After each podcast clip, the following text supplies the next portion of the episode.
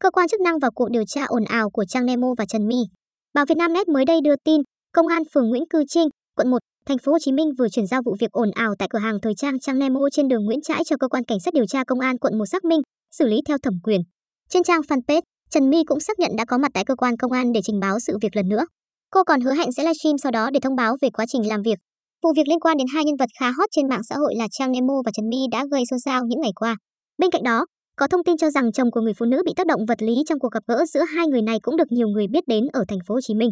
Vụ việc xuất phát từ mâu thuẫn giữa Trang Nemo và Trần My khi cả hai có lời qua tiếng lại trên mạng xã hội vì chuyện bán hàng. Trang Nemo cho rằng Trần My đã sử dụng hình ảnh từ các trang mạng của mình để livestream bán sản phẩm y hệt nhưng với giá rẻ bất ngờ. Trang Nemo sau đó quả quyết Trần My bán hàng giả nên phát sinh lùm xùm với nhau. Đến chiều ngày 16 tháng 1, Trần My cùng một người chị của mình đã đến cửa hàng thời trang của Trang Nemo để giải quyết. Chủ yếu là Trần My muốn giải thích và có lời xin lỗi. Phía Trang Nemo cũng đã livestream cuộc gặp mặt để mọi người cùng biết. Tuy nhiên người đi cùng Trần My trong khi nói chuyện đã xảy ra điều không hay. Sự việc xảy ra trên sóng livestream với lượng theo dõi khủng nên chỉ sau vài phút, câu chuyện này đã lan truyền nhanh chóng trên khắp mạng xã hội. Rất đông người đã kéo đến shop của Trang Nemo để tận mắt hóng chuyện.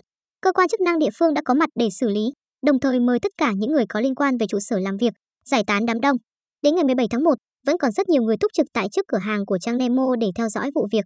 Cơ quan chức năng tiếp tục phải cắt cử người ứng trực để ổn định tình hình khu vực. Đến thời điểm hiện tại, shop của Trang Nemo đang ở trong tình trạng cửa chỉ mở một nửa và không có bóng dáng nhân viên qua lại. Mặc dù vậy, trên trang cá nhân của cô vẫn livestream và cập nhật thông tin sản phẩm mới như bình thường.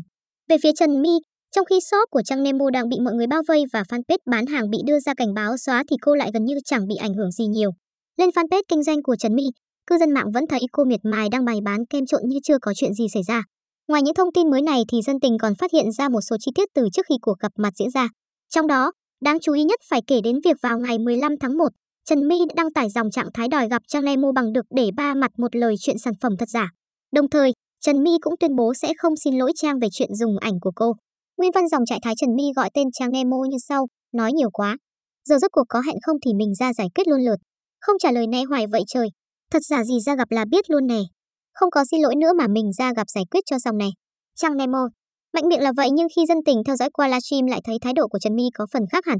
Cô tỏ ra hòa nhã, khiêm nhường hơn và thậm chí còn khóc, bày tỏ sự lo lắng cho người chị đi cùng mình bị Trang Nemo và nhân viên tác động vật lý. Có thể thấy, sự việc giữa Trần My và Trang Nemo đang là tiêu điểm của cư dân mạng những ngày này. Nhiều người vẫn theo dõi rất sát để không bỏ lỡ diễn biến nào của lùm xùm trên.